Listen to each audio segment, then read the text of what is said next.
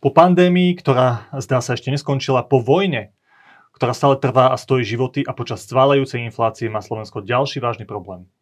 Strana Sloboda a Solidarita vypovedala koaličnú zmluvu, žiada odchod šéfa najsilnejšej vládnej strany z ministerskej stoličky. Ako táto situácia vznikla a ako sa dá vyriešiť? To sú jednoducho znejúce, no na odpovede veľmi náročné otázky, ktoré položím tomu najpovolanejšiemu človeku v tomto štáte, a to predsedovi vlády Eduardovi Hegerovi. Vítajte, pán premiér. Ďakujem pekne za pozvanie. Pekne neprejem. Na začiatok dám tú otázku všeobecne a potom pôjdem ku konkrétnostiam. Prečo sa podľa vás stalo to, čo som spomenul v tom úvode? Ako čítate dôvody tohto rozhodnutia strany Sloboda a Solidarita? Uh, to je podľa mňa veľmi dobrá otázka a mali by sme sa aj chvíľku venovať, pretože ja vám poviem ten môj pohľad my sme od začiatku januára vlastne riešili na koaličnej rade, sme jednak sme riešili pandémiu, lebo však tá pandémia ešte stále uh, mala svoju vlnu, ktorú sme vďaka Bohu zvládali oveľa lepšie. Uh, nemuseli sme zatvárať uh, prevádzky a podobne. Uh, riešili sme iba tie režimy. No a vlastne ja si veľmi dobre pamätám, ako som aj koncom januára povedal, že je veľmi dôležité, aby každá strana, tak ako sme to zvykli robiť, že nech príde so svojimi návrhmi, na riešenie zvyšovania inflácie, ktoré sme videli, že, že prichádza práve kvôli tomu, že tie energie tak prudko rástli. A samozrejme, tam je dôležité povedať, že každá strana môže a nemusí priniesť ten návrh, ale v takom prípade, ak niektorá strana, ktorá prináša ten návrh, tak tá druhá by sa mala vyjadriť, či už, konštru... nie že či už, mala by sa vyjadriť konštruktívne. Že toto je dobre, s týmto súhlasíme. Ak nemáme svoj návrh, dobre, poďme pracovať s vašim návrhom. Toto sa nedialo, však si pamätáte, že, že dlhé mesiace sme sa nevedeli nejakým spôsobom nájsť ten prienik a ja som v istom momente už v apríli povedal, že OK, máme tu nejakú dohodu, s touto dohodou pracujeme, je to dohoda síce troch strán, ale povedal som aj strane SS, ktorá nemala vlastný návrh, ale ani ne, nevetovala žiadny z nich, tak som povedal, dobre, štvrtok bude tlačová beseda, oznámime, že toto je zatiaľ výsledok, ktorý máme a chceli by sme ho teda predložiť na vládu. Ešte sme diskutovali veľmi intenzívne so stranou SAS mm. a bola tam ochota aj v ich strane sa dohodnúť, že by to podporili. Nakoniec som dostal v stredu večer informáciu, že uh, teda sa nepridajú, ale nebudú to zastavovať. Tak aj bolo, takže štvrtok sme oznámili tú pomoc, ako ju idem predstaviť a potom bol čas na to, aby sa to pripravilo do vlády. Začiatkom maja to bolo nachystané do vlády. Na vláde teda už strana SAS povedala, alebo aj tie rokovania predtým povedala aj ústami Richarda Sulika, že oni tento návrh nepodporia, nebudú jeho súčasťou, ale zároveň ho nevetujú. Dokonca Richard Sulik bol tak explicitný, čo mňa do istej miery prekvapilo, že povedal, že nielen, že to nevetujeme, dokonca nebudeme mať problém, ak to prejde s hlasmi opozície. Čiže dajte si to Toto na vlade súkromnom rozhovore, Uh, to znelo na koaličných radách, áno, áno, mm, samozrejme. Takže výtrom. Na koaličných radách a myslím, že to zopakoval potom aj na vláde a on to potom zopakoval aj verejne. Uh, verejne to bolo, bolo proste povedal v nejakých médiách alebo na tlačovej besede, neviem. Teraz na vláde sme to schválili, tam není problém, lebo tam máme uh, 9 ministrov, to musí schváliť a my sme tri koaličné strany mali viac, máme viac uh, ministrov. Otázka bola, čo to spraví v parlamente. A tam sme vedeli, že bez hlasov SAS to nebude mať dostatočné hlasy, čiže aj preto Richard Sulik povedal, že kľudne nech to prejde aj s hlasmi opozície. Proste nevetujeme to, nevadí nám to. Akože takto, nie že nevadí nám to. Máme výhrady voči tomu balíčku, ale OK, chápeme, je pomoc potrebná urobiť, takže choďte do toho. Takže my sme to urobili. Oni samozrejme teda kritizovali ten balíček aj po tej vláde a podobne, ale hovorím, stále to nevetovali. Kedykoľvek by chceli to zavetovať, mohli. A to sa nestalo. Prešlo to parlamentom, potom to išlo uh, vlastne pani prezidentke, pani prezidentka to do parlamentu vrátila a stále mohol Richard Sulik prísť a povedať, vetujem to. Vetujem to, proste vetujem to, koniec, nejde to na ďalšie hlasovanie. Takú máme my aj dohodu v rámci koaličnej zmluve, že partner, ktorýkoľvek partner môže za, uh, zavetovať ktorýkoľvek zákon tesne pred hlasovaním. Pred akýmkoľvek hlasovaním? Pred akýmkoľvek hlasovaním. Proste akýmkoľvek záväzok povie, že vetujem to, koniec. Predseda Národnej rady automaticky preruší schôdzu, a keď to má teda myslí naozaj vážne, tak proste zákon sa stiahuje dovidenia. Takže uh, toto sa neudialo. No a dnes sa nachádzame v situácii, kde Richard Sulik povedal, že je to moc a zrazu teda uh, sa rozhodol, že odchádza z koalície. Ale toto dopredu komunikované nebolo, pretože nám jasne potvrdzoval, že, že to nevetuje. Bol tam jeden moment, okrem toho, čo ste opísali, presne na to som sa chcel opýtať a opísať tú situáciu z pohľadu médií, z pohľadu bežných ľudí, ale v zásade ste ju opísali aj vy. Zdalo sa teda, že tam je pre nejakú časť tej koalície pre SAS nepriateľný návrh, ten rodinný balíček, ale nie je to taká zásadná vec, pre ktorú by sa rozbíjala koalícia, pre ktorú by vznikol takýto zásadný problém, aký máme momentálne na stole. Ten jediný zásadný, alebo zásadný, komunikačný moment, kde sa dá povedať, že možno na tomto sa zlomilo, bola tá tlačová konferencia potom, ako ten rodinný balíček prešiel. Čiže si na to spomínate, tam pán Matovič hovoril o tom, že Richard Sulík sa dohodol s Robertom Ficom, že spoločne budú hlasovať za veto prezidentky. A toto bol možno ten moment, ktorý aj tak psychologicky, však pamätáme si tú prvú veľkú koaličnú krízu v marci 2021, tam si tiež pamätáme, že tam bola jedna tlačovka a po tej tlačovke sa spustilo to dianie. No a moja otázka je logická. Nespustilo toto všetko túto vážnu situáciu, keď jedna strana odstúpila od koaličnej dohody, to, táto jedna tlačovka Igora Matoviča, ktorá vlastne bola, asi Richard by povedal, že to je taký vrchol ľadovca toho všetkého, všetkých tých problémov, ktoré s e, pánom Matovičom má. Nie je to o tomto komunikačnom probléme vášho stranického šéfa? Dve veci. Uh, takto. Akože určite treba povedať, že Igoro, Igorová komunikácia alebo komunikácia Igora Matoviča je problém. To určite nepopieram a o tom by sme mohli rozprávať eh, pomerne dlho. Tu chcem však inú vec povedať, lebo vy ste povedali, že jedna tlačovka. A teraz tá tlačovka bola, alebo Richard Sulik teda hovorí, že to bol útok na ňu. Ale Richard Sulik sám povedal v istom médiu teraz posledné pár dní, že na úrážky je v politike zvyknutý, dokonca povedal, že čerto ber. Tak citujem ho doslovne. A úprimne aj ja som išiel do politiky s tým a všetci ma varovali, že v politike musíš byť zvyknutý, že musí znieť výrazne viac, že proste politika je, niekde sa v parlamentoch bijú, niekde sa hádajú, urážajú. Hovorí sa, že koaličný partner je uh, najväčší nepriateľ svojím spôsobom a podobne. Čiže z tohto pohľadu tá politika je naozaj veľmi ostrá. Neteší ma to, ja by som si vedel predstaviť úplne iný druh, druh uh, komunikácie. Aj sa snažím o tom veľa rozprávať, veď som to ja, ktorý hovorím o tom, že, že naozaj e, správame sa a rozprávame k sebe úctivo, ale hold, myslím si, že aj to potrebuje istý čas na Slovensku, aby sme do toho dozreli. Ale vy ste povedali ešte ďalšiu dôležitú vec a ste povedali, že zásadný moment. A že zásadný moment na to, aby to vetovali. Lebo keď si zoberiete, toto nevetovali a mohli vetovať, ale napríklad strana SAS vetuje a dodnes to veto rešpektujeme, e, dane z hazardu a alkoholu. Tam je ochotná toto zavetovať a povedať nie, sorry, ale pri balíčku, tomto rodinom, ako ho nazývame, ako to tak zľudovelo, tak ho nezavetovala za 1,2 miliardy, teda keď, keď to vytýkajú. Čiže mohli to zavetovať, tak ako zavetovali daň z hazardu a z alkoholu. Ale to neurobili. Čiže preto mne to príde neprimerané teraz, takáto reakcia. A, a myslím si, že o to viac, keď teraz uh, chceme, keď Richard hovorí, že, že vyjadrenia Igora Matoviča uh, sú pre neho problém, na druhej strane hovorí, že na urážky je v politike zvyknutý, čert to ber, ale zase hovorí, že proste uh, toto, toto ne, nemôže tak pokračovať. Takže áno, tá komunikácia je problém, ale je to problém aj Richarda Sulika. Obidvoch je Dobre, táto komunikácia Ale keď problém. hovoríte, že, že tá prvá vec, samotný rodinný balíček, s ktorým Saska nesúhlasila, nebol taký zásadný problém, lebo ho kedykoľvek mohli vetovať.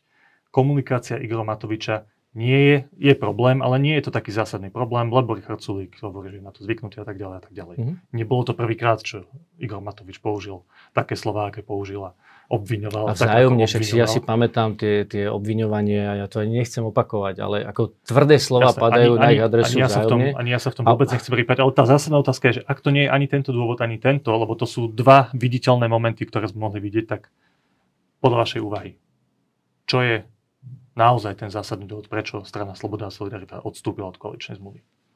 No pozrite sa, ja môžem vychádzať len z toho, čo vidím a ja som preto aj e, včera povedal, že je ten spôsob, akým e, mi bol doručený ten list, lebo som očakával teda, tak ako bolo aj komunikované, aj mne, ale aj, aj verejne, že príde k stretnutiu a budú mi odozdané teda uh, požiadavky, alebo ako to nazvali, na osobnom stretnutí. No a udialo sa to úplne inak. Eh, ja som dostal správu do tej našej čatovacej aplikácie, ktorú používame, a však na Slovensku používa mnoho ľudí. A v zápätí, kým som si to stihol pozrieť, ja som mal včera, každý deň mám nabitý program, čiže som mal stretnutia. A, a už medzi tým som zistil, že a, eh, vlastne ten list je zverejnený na Facebooku, až potom som vlastne si mohol, bol schopný otvoriť na telefóne a vlastne tú samotnú správu, kde som zistil, že áno, teda jedná sa o ten istý list. Čiže toto pre mňa bolo trošku také ako e, neštandardné a mne sa z toho javí akoby strana SAS naozaj tou verejnou, otvorenou komunikáciou išlo, je, že ide skôr o, už ako o nejakú predvolebnú kampaň. A myslím si, že toto nie je poctivé, lebo naozaj mne ide o to, aby sme ako vláda pokračovali ďalej. Z viacerých dôvodov, ak dovolíte, poviem to. Ja za posledný rok vidím veľa úspechov, čo sa podarilo tejto vláde. A malo sa o tom hovoriť. Práve kvôli takejto komunikácii sa o tom malo hovoriť. Zoberte si, že naša vláda za posledný rok nielenže sa pustila, ale schválila v parlamente úplne zásadné reformy. Veď my v pláne obnovy sme dali všetky tie najťažšie reformy práve do prvej časti toho plánu obnovy. Preto ho ako Európska komisia vyhodnotila za tak silný, preto ho nazývali ako ambiciozný, lebo nikto netušil, však si pamätáte, keď som hovoril o reformnej jeseni, každý sa smial, že aká reformná jeseň, čo tu z toho bude, nič z toho neprejde. Reforma nemocníc, reforma národných parkov, reforma súdnej mapy, každý sa smial, to proste je odpísané na, na zanik a tak ďalej. Ale poctivým rokovaním sme to nielenže do prvého čítania, lebo to už v prvom čítaní bolo za vlády Roberta, Petra Pellegriniho ale potom to stroskotalo. Nemali už tú odvahu to ani do druhého čítania dostať a už vonkoncom neschváliť. My sme to schválili a nielen, že sme to schválili, my sme na to naviazali aj veľké peniaze. Takže najprv sme presadili tieto reformy súdnej mapy, vysokých škôl, teraz robia kurikula základného vzdelávania.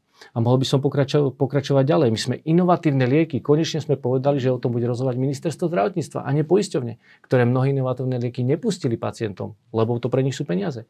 Takže uh, paliatívna starostlivosť, úžasný, úžasný zákon, ktorý sa, ktorý sa podaril, aby ľudia mohli dôstojne byť postaraní v, čas, v ich posledných časoch alebo v posledných uh, mesiacoch a niekedy aj rokoch žiaľ tu na svete. Takže toto sme uh, stavebný zákon, verejné obstarávanie urobili, naviazali sme na to investície, teraz vidíte, spúšťame výstavbu nemocnic. Tu, tu vlády nevedeli zbúrať nemocnice. My ideme stavať. Áno, je to ambiciozne? Je.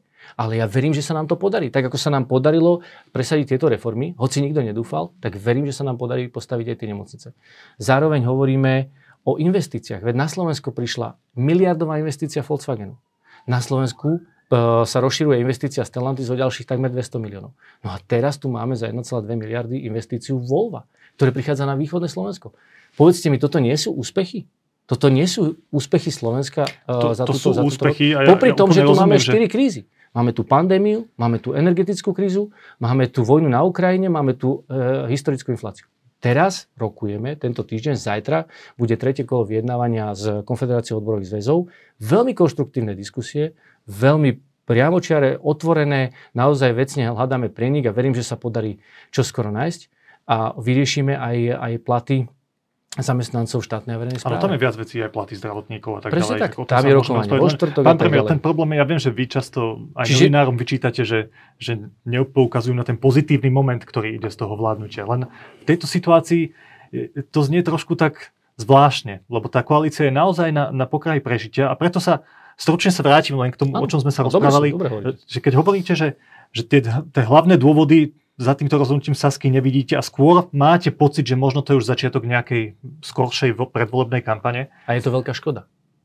Ano. Poviem vám prečo. Pretože ak si zoberiete, my sme takúto situáciu už zažili na Slovensku, kedy vládli demokratické strany. Bolo to v roku 2010. A aj tam prišlo do bodu, že prišiel tzv. euroval. Čo sa potom stalo? Euroval nakoniec aj tak bol schválený, padla radičové vláda a Robert Fico najbližšom volebí, volebnom období vládol sám. Áno, a, a tomu, k tejto otázke, k tejto otázke som sa chcel tak, dostať, keby ste, keby ste pardon, ma nechali, nech nechali to dokončiť, nech lebo už ste prešli k vašej myšlienke. Richard Sulík to vysvetloval na tej svojej tlačovej konferencii, kde oznámil to rozhodnutie odstúpiť od koaličnej dohody tak, že bere veľmi vážne do úvahy tú skutočnosť, že týmto rozhodnutím môže dláždiť cestu k moci Robertovi Ficovi. Že to je pre neho naozaj vážny argument, co tam povedal. Ale, a to je tá zaujímavá vec, na ktorú sa vás chcem opýtať, tvrdí, že tým, že zostanú v takejto koalícii, kde budú tie spory stále s Igorom Matovičom pokračovať, tak ešte viac pomáhajú návratu mafie k moci. V tomto štýle sa vyjadril, že ak bude pokračovať konfliktná koalícia, porušovanie dohôd a tie ďalšie dôvody, ktoré tam vypísal v tom otvorenom liste, ktorý mal byť osobný, tak to v zásade ešte viac bude zvyšovať popularitu ľudí ako Robert Fico. Čo vy na tento argument? Opak je pravdou. Dve roviny. Hovorím, my sme tu mali tú skúsenosť. Mali sme tú skúsenosť skrátenia volebného obdobia, mali sme tú skúsenosť spádu vlády. Hovorím, Euroval. Euroval nakoniec prešiel, radičovej vláda demokratických strán, ktoré mohli pre Slovensko veľa dobrého urobiť, padla. Robert Fico v ďalšom volebnom období vládol sám, úplne že sám. V ďalšom volebnom období vládol pomocou strán, ktoré sme videli. Uvoľnil tak ruky mafii, že to zašlo tak ďaleko, že žiaľ, je mi to veľmi ľúto, áno, zomreli dvaja nevinní mladí ľudia, lebo poukazovali na pravdu, odhalovali kriminalitu, ktorá sa diala v štáte. Dnes o tom vypovedajú desiatky ich nominantov, sa priznávajú. Čiže máme tu opäť vládu, ktorá dala nadýchnuť Slovensku, dala, dala nadýchnuť spravodlivosti. Tá spravodlivosť sa tu deje a my teraz ideme prerušiť toto volebné obdobie a ideme povedať, že tak viete čo, uh, nech sa kľudne, lebo, lebo máme pocit, že triumfálne sa Fico vráti. No tak ja sa pýtam, že kedy sa triumfálne Fico vrátil? Vrátil sa, keď sa skrátilo predčasne uh, volebné obdobie a padla vláda alebo keď sa dokončilo volebné obdobie a keď sa takéto výsledky dosiahli. Veď si zoberte, aké výsledky sa dosahujú. Veď teraz som ich povedal, toto, toto má spôsobiť. My tie výsledky potrebujeme ale ľuďom naozaj ukázať.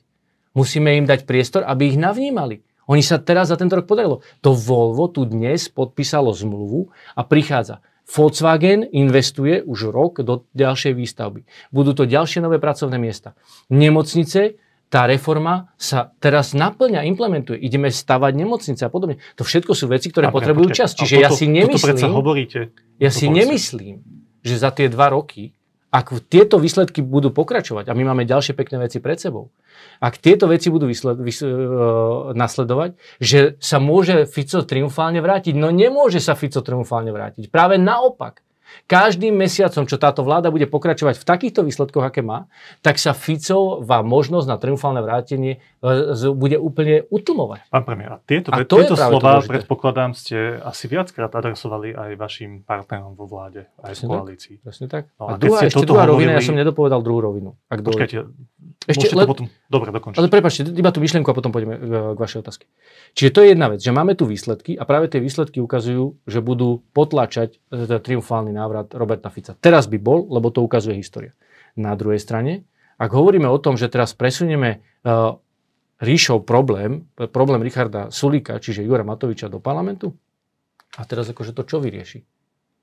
to sa už venujeme tým scenárom, čo sa môže Áno, spraviť. ale že to čo sa dostaneme. Povedzte mi, čo to vyrieši. Ako to prinesie, keď ten, ten Richard hovorí, že, že prinesie to pokoj. K tomu sa dostaneme, len prosím, okay, odpovedzte na otázku, že keď vymenujete všetky tieto dôvody, prečo stojí za to držať tú koalíciu ďalej, počkať, aj kým tie zmeny prinesú nejaké výsledky, ktoré pocítia aj ľudia, a tak keď toto komunikujete vašim koaličným partnerom, často v médiách hovoríte, že ja som človek, ktorý diskrétne komunikuje, ktorý to najskôr interne rieši. V živote sa mi osvedčilo, že keď chcem niečo komunikačne dosiahnuť, robím to za zatvorenými dverami, ano. dvojnásobne to platí v politike, tak keď toto hovoríte tým ľuďom, evidentne to nestačí. Napriek tomu, že toto, takto komunikujete, Richard Sulik spravil tú tlačovku a oznámil odstúpenie od tej koaličnej dohody, tak čo vám na toto hovorí? No, pozrite sa, akože eh, to by ste zase chceli, aby som teda teraz vynašal z tých stretnutí, ktoré mám. Ale ja si myslím, že ľudia si vedia urobiť úsudok práve na základe konania každého politika, ktorý v politike je. A ja som to preto aj včera tak povedal, že, že žiaľ, ja si neviem pomôcť, ale zdá sa mi, že eh, Richardo, Richard proste sa vydal na tú cestu zbierania politických bodov, a prípravu na najbližšie voľby. Kedykoľvek budú. A myslím si, že to je veľká škoda. Že to je veľká škoda. Ja to hovorím naozaj, tak ste povedali, ja to hovorím každému koaličnému partnerovi, preto to viem povedať aj teraz tu úplne verejne, že Slovensko má pred sebou práve naopak. Ako žijeme ťažké časy. Však 4 krízy. V dvoch rokoch takéto krízy, ktoré historicky Slovensko nezažilo.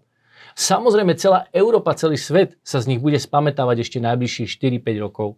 Veď o tom sa rozprávame na európskych radách. Hľadáme spoločné riešenia pre plyn, e, energie a tak ďalej a tak ďalej. Áno, toto nás čaká. A spolu to zvládneme lepšie, ako keď každý jednotlivo.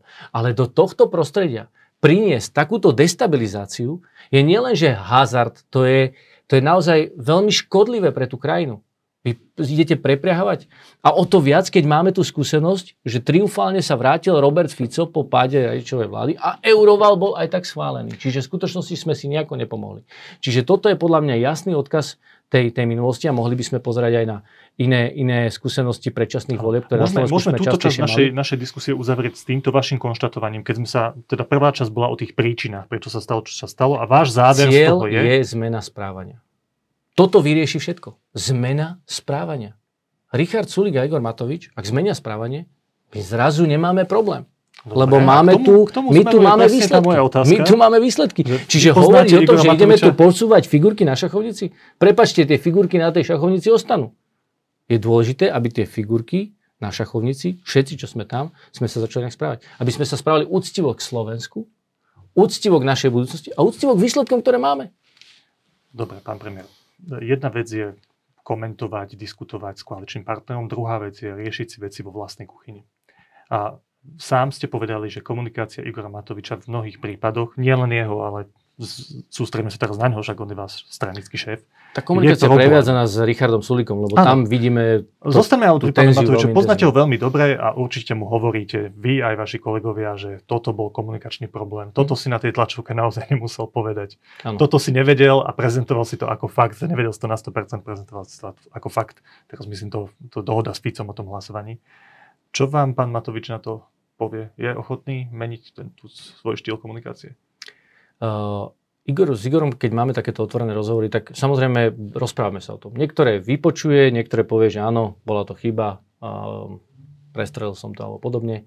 Inokedy hovorí nie, nemyslím si to, argumentuje, inokedy len vypočuje, vrátime sa k tomu neskôr. Tie scenáre sú rôzne, a však tak to býva v každej diskusie s akýmkoľvek človekom. Takže, takže No ale keď ste pred chvíľkou povedali, že ten ideálny scenár je zmeniť správanie, mm-hmm asi ste mali na mysli Igora Matoviča, Richard Pesulika, možno aj iných ľudí. No, takto pozrite, každý sa môže vstúpiť si do svedomia, zamyslieť sa a povedať si, čo môžem robiť lepšie. Každý deň to môže urobiť a s ohľadom na vážnosť situácie, na to, aby sa naozaj teraz, ak by uh, vláda skončila a prišli by tie predčasné voľby, by sa triumfálne nevrátil Robert Fico, to sme už zažili a skončilo to mafiou na tak v tejto zodpovednosti len dokončím tú myšlienku a poviem, dávam priestor. Čiže áno, každý by si mal podľa mňa toto, túto otázku klásť a, a povedať si, že OK, situácia je vážna, poďme teda prehodnotiť našu komunikáciu. To, čo ste povedali, znie dobre, ale prepačte, mne to naozaj znie trošku idealisticky, lebo tam sa už niektoré kroky udiali. Tá Saska už mala tlačovku, povedala, toto je naša zásadná požiadavka. Koniec Igora Matoviča v ministerskej stoličke. Odstupujeme od koaličnej dohody. Niekoľko rozhovorov poskytol Richard Sulík. Bola tam aj reflexia zo strany pána Matoviča. Olano povedalo, že v žiadnom prípade neustúpime, však toto je náš šéf, toto je náš minister, nebudeme ho odvolávať, čo si to táto strana dovoluje. Tak povedať, že situáciu by vyriešilo to, keby si každý vstúpil do svedomia a zmeniť svoje správanie. Zdá sa, že tá situácia je už tak ďaleko, že to ne, takéto niečo sa buď neudeje, ale ani to nebude stačiť, lebo už bolo verejne niečo komunikované. Tak keď sa vy na to pozeráte teraz, aký je a, najreálnejší Ja som scenár? odpovedal na vašu otázku, čiže preto, keď ste sa opýtali, že čo vidím, tak preto som na to odpovedal. Ale teraz kladete inú poďme, poďme do tej reality, že, že aký je podľa vás najreálnejší scenár toho vývoja. Prvý vyzerá jednoznačne. Na konci augusta Saska vypovie koaličnú dohodu, a bude sa uvažovať o nejakej menšinovej vláde. Vy, ako premiér, by ste boli ochotní ísť do takejto situácie? Pozrite sa, uh, máme pred sebou ešte koľko, 7-8 týždňov? To je dosť dlhá doba. Ja som zažil realitu napríklad, uh, či už bola reforma nemocnic, alebo národných parkov, alebo aj súdna mapa. Kde sa, by som povedal, že tie najväčšie veci hýbali a lámali sa v posledné, dovolím si povedať, že hodiny a minuty pred dohodou. Čiže táto skúsenosť mi hovorí, že teraz je čas naozaj vyjednávať a sadnúť si za stôl, uvedomiť si, že dobre, sú tu nejaké pozície, ktoré sú nereálne a preto treba nájsť prienik, ak nám záleží na Slovensku. Ak nám reálne záleží na Slovensku a uvedomujeme si ten fakt, že máme tú historickú skúsenosť, že triumfálny návrat Fica bol práve po predčasných voľbách a toto nechceme dopustiť, tak potom je naozaj čas o tom sa rozprávať. A ja nebudem, ak dovolíte, tú vyjednávacú taktiku teraz hovoriť dopredu, pretože uh, každý ju nejakú má a každý si drží, by som povedal, ne, niečo komunikuje návonok tým partnerom, lebo chce si vyjednať čo najviac. A je to trošku príde akože v tomto momente neúprimné, ale dobre, je to realita, je to politika, uh, takže potrebujeme sa s tým popasovať. a pôjdeme teraz postupne do toho konca leta urobiť všetko preto. Mojím cieľom je, tak ako som povedal, zabezpečiť, aby sme pokračovali ako štvorkoalícia, aby sme vládli, aby sme si nedávali nezmyselné uh, požiadavky, aby sme sa pozreli na naše výsledky a hľadali prienik. No a preto som aj navrhol zmenu reformu koaličných rád. Dobre, pán premiér, Lebo to ste povedali si myslím, pekne. lebo akože dobre, možno to ste si povedali povie, pekne diplomaticky, ale... ja sa k tomu musím naozaj vrátiť, nehnevajte sa. Vy ste ja povedali, som že, pocit, že že niektoré odpovedali ste, len ja Dobre. to sa budem snažiť ísť do konkrétnosti. Ak nebudete ste odpovedať, tak neodpoviete, však to je na vás samozrejme. Povedali ste, že niektoré pozície sú, sú príliš, ja to teraz parafrazujem, že nereálne. Niektoré tie požiadavky sú nereálne. To predpokladám, že však potrete No vyráte, nie sú nekomentujte nejakými vecnými dôvodmi alebo tak. Odstúpenie pána Matoviča, to asi máte na mysli, to je jedna a hlavná požiadavka, ktorú sme počuli od strany SAS. Ale vy si naozaj reálne myslíte, že potom, čo to títo ľudia oznámili na tlačovej konferencii, že to je ich zatiaľ, čo vieme, jediná a hlavná požiadavka. A hlavný dôvod, pán Sulík, citujem ho, povedal, najväčší problém tejto koalície je Igor Matovič. Tak vy si myslíte, že po tých jednaniach za tých 7 týždňov, 6 týždňov, oni reálne môžu už len z hľadiska verejnej mienky a z toho, čo sme videli, však oni to verejne prezentovali, ustúpiť z tejto požiadavky? Takto. Uh, pozrite sa, v politike je možné všetko, je to umenie možného. A uh, ja som videl, kde ustúpili z požiadaviek, ktoré tiež zo začiatku vyzerali akože neskutočne pozične a povedali, že nie z tohto neumím, nakoniec sme sa Aj z dohodli. tejto konkrétnej si viete predstaviť, že ustúpia. Viem si predstaviť, že Naozaj? s ním ustúpia. Áno, a myslím si, že pozrite sa, ja sa, tie, hovorím, hľadajme vecné argumenty a povedzme si, že čo bude nasledovať. Tu sa nikto nepýta, že ako budú vyzerať nasledujúce mesiace a týždne. Týždňa a mesiace. Veď si to teda domodelujme a pozrieme no, sa. tak si to No doma však a, a vidíme... Menšinová vláda. Pokojne. Počkajte, tam ešte nie sme. Čiže hovoríme jednak o koaličnej zmluve. No tak teraz, poprvé, koaličná zmluva je dohoda štyroch koaličných partnerov. Čiže štyria predsedovia by si mali sadnúť za stôl a povedať si OK, tak viete čo, takéto ponaučenie po dvoch rokoch máme, toto nám z tej koaličnej zmluvy vyvstalo, toto nám fungovalo, toto nám nefungovalo, upravme, navrhneme novú, akokoľvek, to je akože v tomto momente úplne jedno, či vy dodatkujete alebo dáte novú. A však o tom som aj ja hovoril, áno, sú tu viaceré veci, ktoré nám nefungujú a myslím si, že je správne teraz možno aj leto využiť na to, aby sme si povedali, toto sme sa poučili, takéto nastavujeme, upravujeme pravidla na to, aby to fungovalo lepšie. OK, to berem. Ale musia zasadnúť štyria koaliční predsedovia, musia byť ochotní sa dohodnúť. Ja ako premiér v tom rád, rád pomôžem, a, ale, ale na druhej strane, a, keď si tak zoberiete, ja svojím spôsobom pre mňa je partner parlament a ministri vo vláde. To sú moje orgány. Ja keď schválim nejaký zákon vo vláde, on ide do parlamentu. A to je tá druhá časť. Ja potrebujem stabilný parlament. Potrebujem v parlamente podporu poslancov. No a To to, sa dá dosiahnuť partneri. rôznymi spôsobmi. A to sa aj v prípade, ak spôsobmi. vypovie koaličnú dohodu. Pán No premiér, nie, uvažujete ale- o tých scenároch? Ja, viete čo, takto, akože uh, ja chápem, čo sa ma pýtate, ale preto ja veľmi jasne komunikujem, že môjim cieľom je udržať štvorkoalíciu a vládu postavenú na štvorkoalíciu. Pretože to je ten model, s ktorým sme vstupovali do toho. To je pro- programové vyhlásenie, toho, za povedali- hlasovali po- poslanci v Ale z toho, čo ste povedali, To je celkom dokument? jednoznačne, že stále veríte, že sa to dá dohodnúť, ale áno, zároveň áno, celkom hovorím. jednoznačne hovoríte to, A že tá zároveň požiadavka hovorím- hlavná strany SAS je nereálna. A hlavne hovorím, že ten scenár, ktorý mi ponúka strana SAS, mi nič nerieši.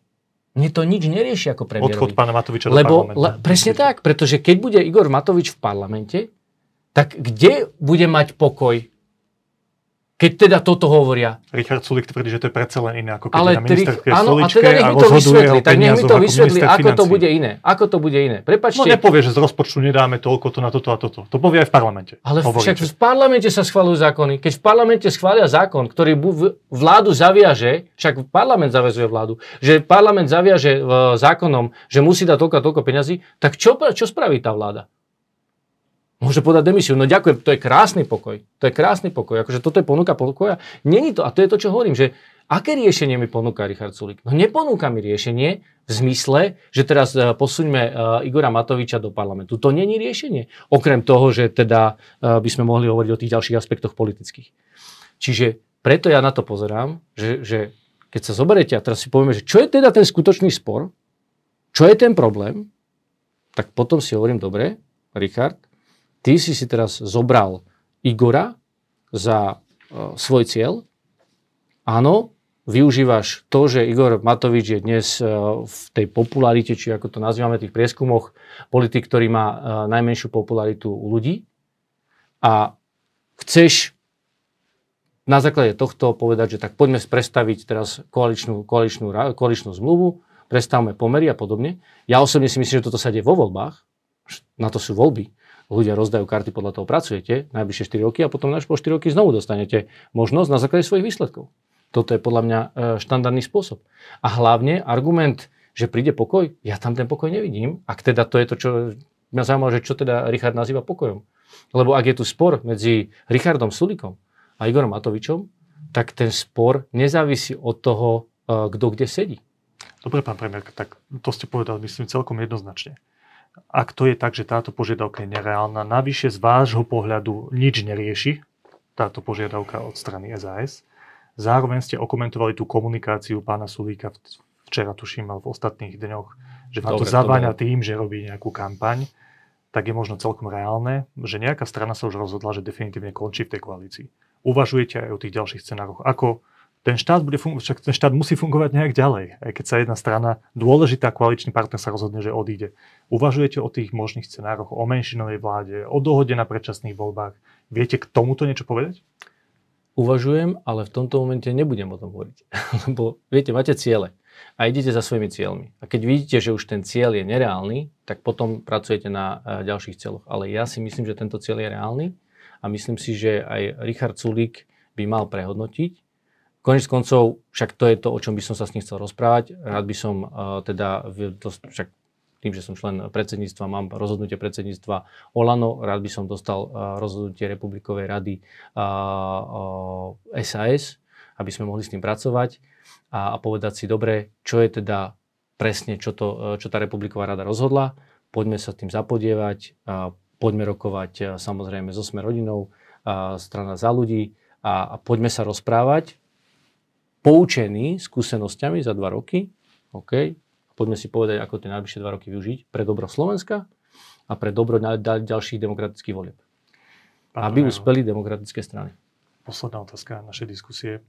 Pred nejakým časom, už to je pár mesiacov dozadu, novinári sa tak pravidelne rozprávajú s tým politikmi aj v kuloároch a od pána Sulíka odznela taká tak veľmi pekná konštatovanie ohľadom vašej osoby, hovorí, že ja som neveril tomu, keď v tom marci 2021 sa tá koaličná kríza vyriešila odchodom pána Matoviča na stoličku vedla na tej vláde, na post ministra financí, že to budeme ťahať nejak dlho.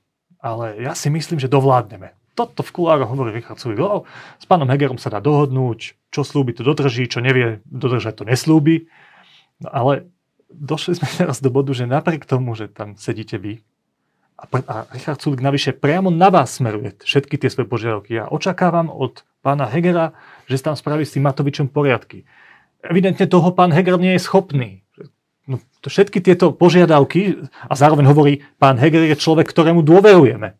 Toto hovorí strana SAS, toto hovorí Richard Sulik, nie Matovičovi, ale vám. Dôverujú vám, nič nerobíte, očakáva od vás, že niečo spravíte. O tomto všetko sme sa rozprávali posledných 30 minút. Ale keď sa pozriete na ten výsledok, na ten mo- moment, v ktorom som momentálne, na ten bod, spätne, keď sa pozriete, nehovoríte si sám sebe, že nejakým spôsobom som pri manažovaní týchto ľudí v tej koalícii spravil chybu, nebol som dostatočne dôrazný, nebol som tvrdší k tomu Igorovi, nebol som tvrdší k tomu Richardovi Sulíkovi.